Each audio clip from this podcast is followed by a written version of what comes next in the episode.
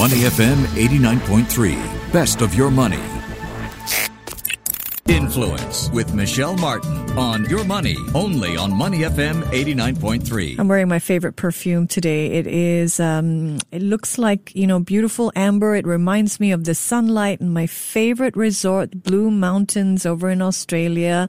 Um, it has, you know, scents that remind me of, uh, of growing up, you know, lots of vanilla, um, my favorite baking scent. So no, I don't smell like a bakery, but I saw, this is my favorite scent because it evokes for me, you know, feelings of warmth and, and, and family and food and vacation in a way. So yeah, that's what I'm wearing this morning. What are you wearing? And have you always wanted to perhaps start your own luxury fragrance house? Well, today meet a woman behind Maison de L'Asie, founded in Singapore, it's a luxury fragrance house and a brand that has partnered with fifth generation perfumers from France to create perfumes that showcase materials sourced from around the globe. I'm Michelle Martin and this interview is part of a special series featuring speakers in collaboration with the Peak Magazine's Next Gen Leaders series. She's an ex-gen leader. Elizabeth Liao is the founder of Maison de L'Asie. Welcome, Elizabeth. How are you? I'm very good. Thank you, Michelle, for having me. Great to speak with you. Can you tell us more about your luxury fragrance house? What is Maison de L'Asie? Sure. Um, so, as you mentioned, Maison de L'Asie is a luxury perfume house, and we're based here in Singapore, and we produce niche perfumes. The um, the company was first conceptualized in 2018, and we launched only in December of 2020 last year. Um, personally, for me, I mean, I've always had an affinity for finding platforms that allowed me to express meaningful points of reflection. And that's the creative side of me I've always had as a kid. And it was always a passion that I wanted to turn into something more than a personal project. So, as you mentioned, I think about stories, and everyone has stories. And for me, I realized there were many stories and observations of life that I wanted to express, you know, from my own travels and experiences, mm. both as a global citizen and someone who came from Asia and returned to Asia.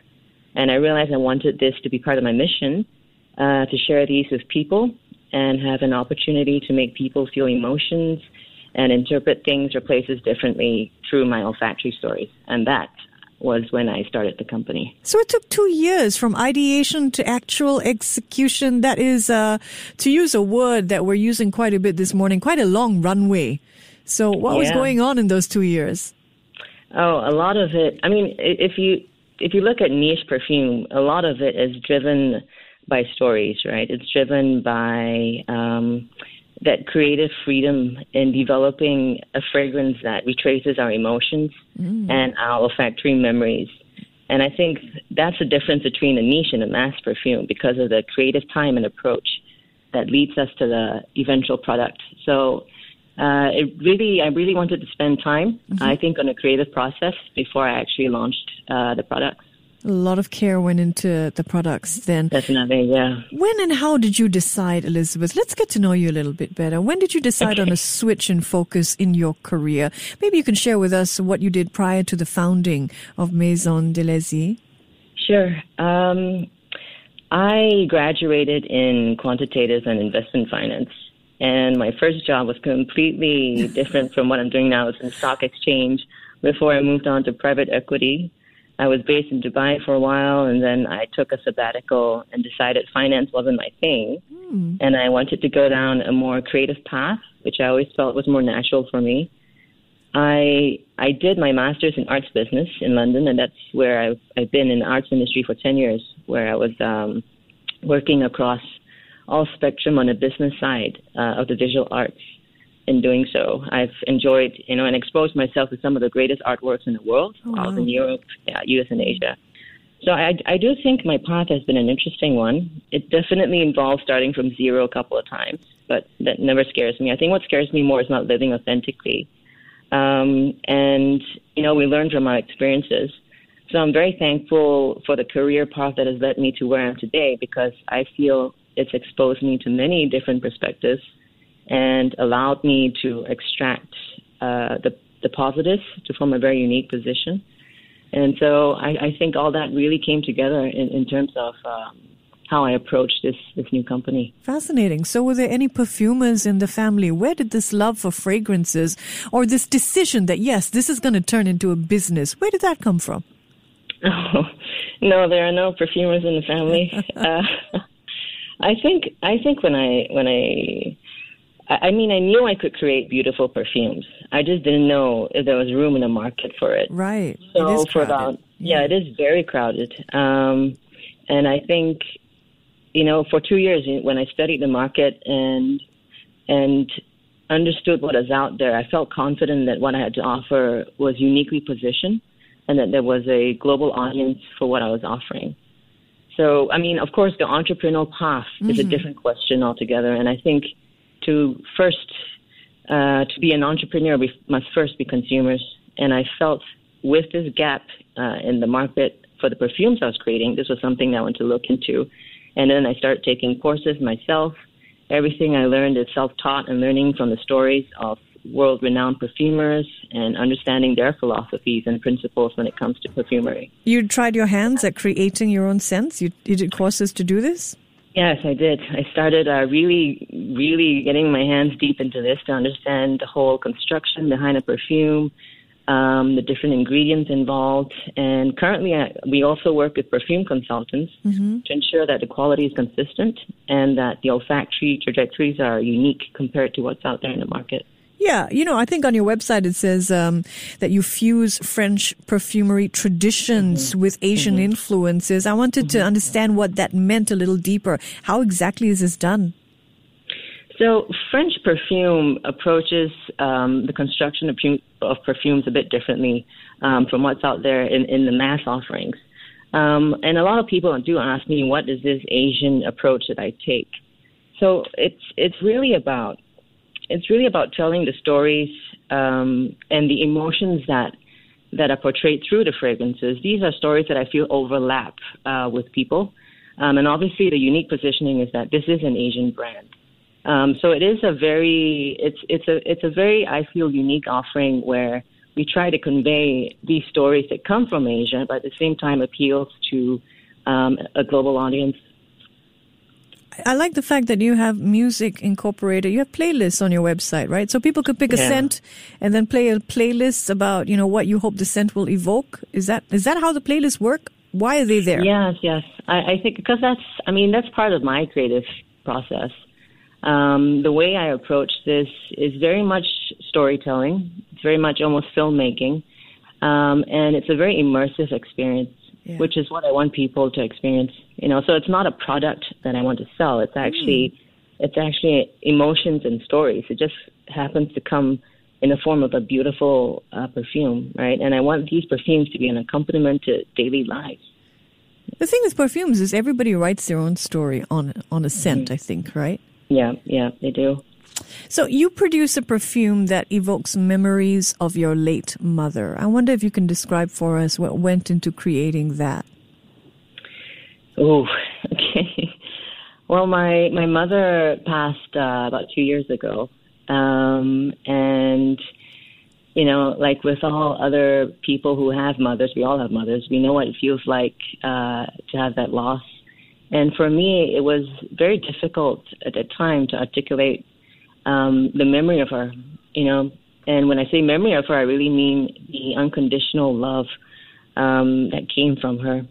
And because at the time I already I was already dabbling in, in, in perfume, and I came up with this fragrance that I thought completely captured what I felt uh, was the essence um, of unconditional love. How how that fragrance and the fragrance itself, it's called Mother Love, uh, mm. and it's mm. chapter one.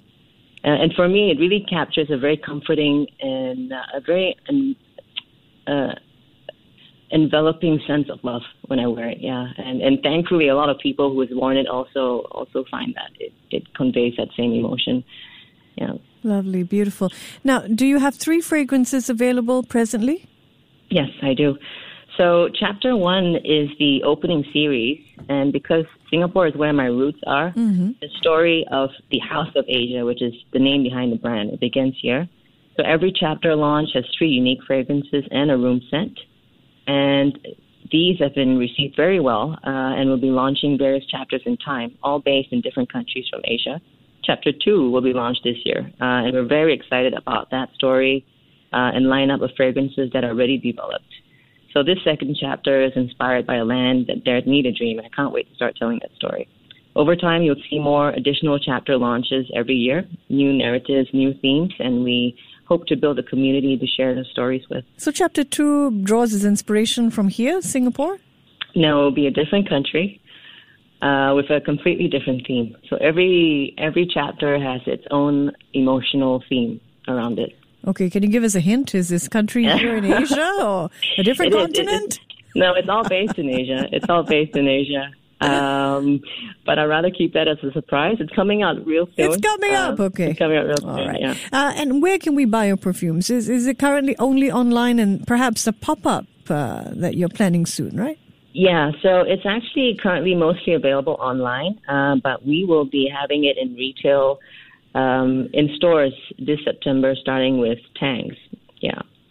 Oh, that's got to be wonderful. All right, we're Money FM, and we know that there are lots of people who, you know, maybe are ha, have a dream of starting their own perfume business. So, give us the nuts and bolts. What have you learned in terms of your suc from your successes and from your failures as uh, as an entrepreneur? Oh. I mean, obviously, conceptualizing this over two years, and when you finally see your products, you know, it's, it's a big milestone, right? Because a lot of work has been put behind the brand concept. And with people responding positively to this, it, it reaffirms my belief that we are on the right track. I probably wouldn't need to mention all the failures along the way. I think all entrepreneurs need to go through this process. Maybe just one for us. Maybe just one failure. Just Failure. one. I think it's it's pivotal. All I can say is I think it's pivotal to surround yourself with the right counsel and team. You know, it's like the concept of a peloton in a race. You know, there are a lot of crosswinds in business, and you need to have people you can trust, where teamwork becomes instinctual. You know, and people who can ride beside you, where you can conserve your energy to ensure that you can go for that sprint when the time is right. So I think um, with time we we grow wisdom, and with time we grow discernment on having this core team around us. And I, I guess it's pretty much summed up with this quote from Rumi, which I love. Uh, he said, "You know, seek those who fan your flames." So I would, I would, I would give that advice to anybody. So you'd say to be successful, you have to pick a good team, not just, you know, um, I suppose a team that enlivens you even as a founder. Correct, because everyone, you know, if we want to break it down to the nuts and bolts, everyone can bring the same thing to the table, right? With can pick people, with the skill sets and whatnot. But for me, it goes beyond that. It really comes down to the relationship we built, you know, with with staff, with team, with our clients.